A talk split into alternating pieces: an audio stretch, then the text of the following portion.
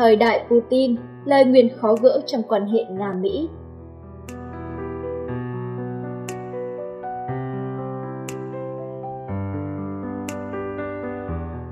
Từ khi ông Putin trở thành Tổng thống Nga vào ngày 31 tháng 12 năm 1999 đến nay, cạnh tranh và đọ sức chiến lược giữa hai cường quốc Nga-Mỹ ngày càng khốc liệt. Không gian cạnh tranh không chỉ bó hẹp trực tiếp giữa hai quốc gia trên các lĩnh vực chính trị, kinh tế, ngoại giao, chạy đua vũ trang, mà còn diễn ra ở nước thứ ba như một cuộc chiến tranh ủy nhiệm. Dù kết quả của cuộc đọ sức có thắng có thua, nhưng đều gây tổn hại nghiêm trọng đến quan hệ giữa hai nước. Vì thế, lời nguyền khó gỡ trong quan hệ Nga-Mỹ, không tồi tệ nhất, chỉ tồi tệ hơn sẽ còn màu nhiệm. Những sự kiện gây căng thẳng triển miên quan hệ Nga-Mỹ trong thời đại Putin sau khi Putin lên nắm chính quyền ở Nga, quan hệ Nga-Mỹ đã trải qua rất nhiều sự kiện quan trọng như tấn công khủng bố tại Mỹ vào ngày 11 tháng 9 năm 2001, cách mạng sắc màu ở Ukraine từ năm 2004 đến năm 2005, xung đột vũ trang giữa Nga và Georgia vào năm 2008, cuộc khủng hoảng Ukraine và Crimea trở về nước Nga vào năm 2014, Nga can thiệp và vũ lực một cách toàn diện vào xung đột tại Syria vào năm 2015. Và gần đây, 2021 đến 2022 là quan hệ Nga-Ukraine và NATO có xu hướng mở rộng, phạm vào làn danh đỏ do Nga vạch ra. Có những sự kiện liên quan trực tiếp đến quan hệ Nga-Mỹ, có sự kiện dường như chẳng liên quan, nhưng đều là những cuộc đọ sức chiến lược quyết liệt, tạo thành đường hướng chủ yếu của quan hệ Nga-Mỹ hơn hai thập niên qua. Một là cuộc đọ sức chính trị xoay quanh cuộc bầu cử Tổng thống Ukraine cuối năm 2004. Về bề ngoài, cuộc bầu cử lần này là cuộc đọ sức giữa Tổng thống đương nhiệm Viktor Yanukovych do Đảng các khu vực đề cử và ứng cử viên Viktor Yushchenko do Đảng đối lập đề cử. Nhưng đằng sau nó là cuộc đọ sức quyết liệt giữa hai đội ngũ bầu cử hùng mạnh của Nga và phương Tây do Mỹ đứng đầu. Ngày 21 tháng 11 năm 2004, vòng bỏ phiếu thứ hai của cuộc bầu cử tổng thống kết thúc Kết quả kiểm phiếu sơ bộ của Ủy ban bầu cử trung ương Ukraine cho thấy Viktor Yanukovych được bầu làm tổng thống. Putin ngay lập tức gửi điện mừng. Nhưng ngày hôm sau, được sự ủng hộ của Mỹ và một số nước phương Tây, phe đối lập cho rằng bầu cử có hành vi gian lận, đồng thời kêu gọi hàng trăm nghìn người tổ chức biểu tình liên tục trong nhiều ngày. Ngày 3 tháng 12 năm 2004, Tòa án tối cao Ukraine đưa ra phán quyết kết quả bầu cử không có hiệu lực đồng thời yêu cầu tổ chức cuộc bỏ phiếu vòng 3. Trong cuộc bỏ phiếu vòng 3 được tổ chức vào ngày 26 tháng 12 năm 2004, Viktor Yushchenko với 51,99% số phiếu bầu đã giành chiến thắng. Mỹ và các nước phương Tây ngay lập tức gửi điện mừng và Viktor Yushchenko trở thành tổng thống. Hay là nhân dịp khai mạc Thế vận hội mùa hè năm 2008, Mỹ xúi dục Georgia phát động tấn công quân sự đối với Nam Ossetia nhưng gặp phải sự đáp trả cứng rắn của Nga. Ngày 8 tháng 8 năm 2008, bất chấp đề xuất ngừng chiến trên toàn thế giới trong thời gian diễn ra Thế vận hội Bắc Kinh, quân đội Georgia phát động tấn công quân sự vào Skin Valley, thủ phủ Nam Ossetia. Hành động của Georgia làm cho Thủ tướng Nga Putin đang tham dự lễ khai mạc Thế vận hội Bắc Kinh phải trở về nước trước thời hạn và đến thẳng quân khu miền Nam. Từ ngày 9 đến ngày 12 tháng 8 năm 2008, quân đội Nga đã tấn công cả trên không và mặt đất vào quân đội Georgia. Kết quả là, Nga không những đuổi quân đội Georgia ra khỏi Nam Ossetia, mà còn tiến hành không kích luân phiên nhiều căn cứ quân sự của Georgia. Đến ngày 16 tháng 8 năm 2008, Tổng thống Pháp Nicolas Sarkozy đứng ra hòa giải và hai bên ký thỏa thuận ngừng bắn. Ba là việc Nga lấy lại Crimea thông qua trưng cầu dân Ý, gia nhập Liên bang Nga để kiềm chế Ukraine gia nhập NATO, gặp phải sự lên án mạnh mẽ và trừng phạt khốc liệt của phương Tây.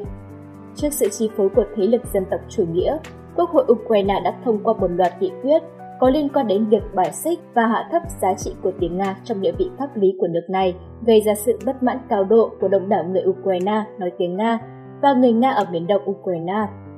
Thế lực chính trị thân Nga ở các tỉnh như Donetsk, Kharkov, Lungas đưa ra yêu cầu chính trị muốn độc lập và gia nhập Nga, nhưng bị Quốc hội Ukraine từ chối. Quân đội Ukraine cũng xảy ra nhiều cuộc xung đột đổ máu với lực lượng vũ trang địa phương được sự hỗ trợ của Nga. Lúc này, một bộ phận người dân Crimea tổ chức biểu tình, từ chối ủng hộ chính phủ mới của Ukraine. Điều này đã tạo điều kiện thuận lợi cho Crimea rời Ukraine trở về Nga. 4 là tranh chấp xung quanh về vấn đề Ukraine hiện nay, nguy cơ dẫn đến chiến tranh. Cuối năm 2021, đầu năm 2022, theo phương Tây, đã có khoảng hơn 100.000 binh lính Nga đã được triển khai đến khu vực biên giới Ukraine, cùng cáo buộc Nga có ý định can thiệp quân sự, cáo buộc trừng phạt lẫn nhau cùng những động thái quân sự của cả Nga, Mỹ và phương Tây khiến Ukraine có nguy cơ biến thành trào lửa.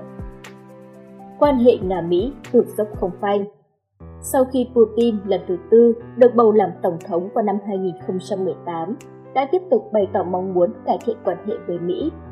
Tuy nhiên, việc cải thiện đó được Nga xây dựng dựa trên lập trường khá cứng rắn. Thứ nhất, Mỹ phải thừa nhận thực tế Crimea thuộc về Nga, đồng thời xóa bỏ trừng phạt kinh tế. Thứ hai, Mỹ phải tôn trọng Nga, chung sống bình đẳng với Nga và không coi Nga là kẻ thù. Với những vấn đề có tính nguyên tắc nêu trên, thì cho dù Donald Trump, Joe Biden hay ai cầm quyền ở Mỹ đều khó có thể thực hiện bởi lưỡng viện của Mỹ dường như đã hình thành tư duy cố hữu. Putin cầm quyền, Mỹ sẽ phản đối Nga đến cùng. Thực tế là, từ cuối năm 2017 đến nay, Mỹ đã nhiều lần đưa ra các báo cáo chiến lược, trong đó đều coi Trung Quốc và Nga là đối thủ. Vì vậy, việc cải thiện quan hệ Nga-Mỹ trong thời đại Putin sẽ ngày càng trở nên khó khăn hơn. Về chính trị, ngoại giao, sự đối lập về chính trị và ngoại giao giữa Nga và Mỹ có xu thế gay gắt hơn những năm gần đây, lợi ích chung giữa Mỹ và Nga ngày càng ít, mâu thuẫn và bất đồng liên tục tăng lên. Một mặt, dưới sự lãnh đạo của Putin, sức mạnh quốc gia được khôi phục khiến Nga càng tự tin hơn đối với con đường phát triển. Uy tín của Putin tăng lên rất cao, bảo đảm ít nhất ông có thể cầm quyền đến năm 2024. Và như vậy, hình tượng Putin trong mắt người Mỹ ngày càng phức tạp. Giới tinh hoa chính trị trong Quốc hội Mỹ và Nhà Trắng đều gọi Putin là chuyên chế và xa hoang. Đặc biệt, sau khi Putin lấy lại Crimea, phương tiện truyền thông Mỹ đã công khai gọi Nga và Putin là kẻ xâm lược và nhận định gấu Nga tuy không đáng sợ nhưng rất nguy hiểm. Sau 4 năm cầm quyền, Donald Trump không những chưa xóa bỏ những ảnh hưởng tiêu cực do chính sách của Obama trước khi kết thúc nhiệm kỳ để lại, mà còn tiếp tục tăng cường mức độ trừng phạt đối với Nga làm xấu đi quan hệ song phương và khiến cho mong muốn thăm viếng lẫn nhau của Tổng thống hai nước không thể thực hiện. Về kinh tế, mặc dù đều là nước lớn trên thế giới, hợp tác kinh tế Nga-Mỹ chỉ có thể duy trì hạn mức thấp nhất. Do Mỹ từ lâu vẫn thực hiện chính sách phân biệt và phong tỏa đối với Nga. Đặc biệt, sau sự kiện Crimea năm 2014, Mỹ và phương Tây tiếp tục siết chặt vòng vây đối với Nga, làm cho thương mại Nga-Mỹ vốn đã ít ngày càng giảm mạnh về quân sự. Đây là lĩnh vực mà cả Nga và Mỹ cạnh tranh trực tiếp và quyết liệt nhất. Từ đối đầu số Mỹ trong quá khứ đến trực diện Nga-Mỹ hiện nay, chi tiêu quân sự của Mỹ vẫn giữ kỷ lục thế giới và không ngừng tăng lên. Năm 2019 là 716 tỷ USD, thì đến năm 2021 đã đạt 778 tỷ USD, mà mục tiêu chủ yếu là để đối phó với Nga và Trung Quốc với Nga, trong hơn 22 năm Putin cầm quyền, chi tiêu quân sự luôn duy trì xu thế tăng lên ổn định. Tuy nhiên, do sự hạn chế về tiềm lực kinh tế, Nga không thể chạy đua với Mỹ về chi tiêu cho lĩnh vực quốc phòng. Trong tình thế không thể đối đầu với Mỹ về số lượng, Nga tập trung phát triển về chất lượng, lấy trang thiết bị mũi nhọn mang tính phi đối xứng để duy trì sức mạnh ngang hàng với Mỹ. Hơn 22 năm cầm quyền của Putin cùng 4 đời tổng thống, Nga-Mỹ còn đó hàng loạt những vấn đề quốc tế mà cả hai bên có quan điểm tiếp cận và giải quyết mang tính bất đồng.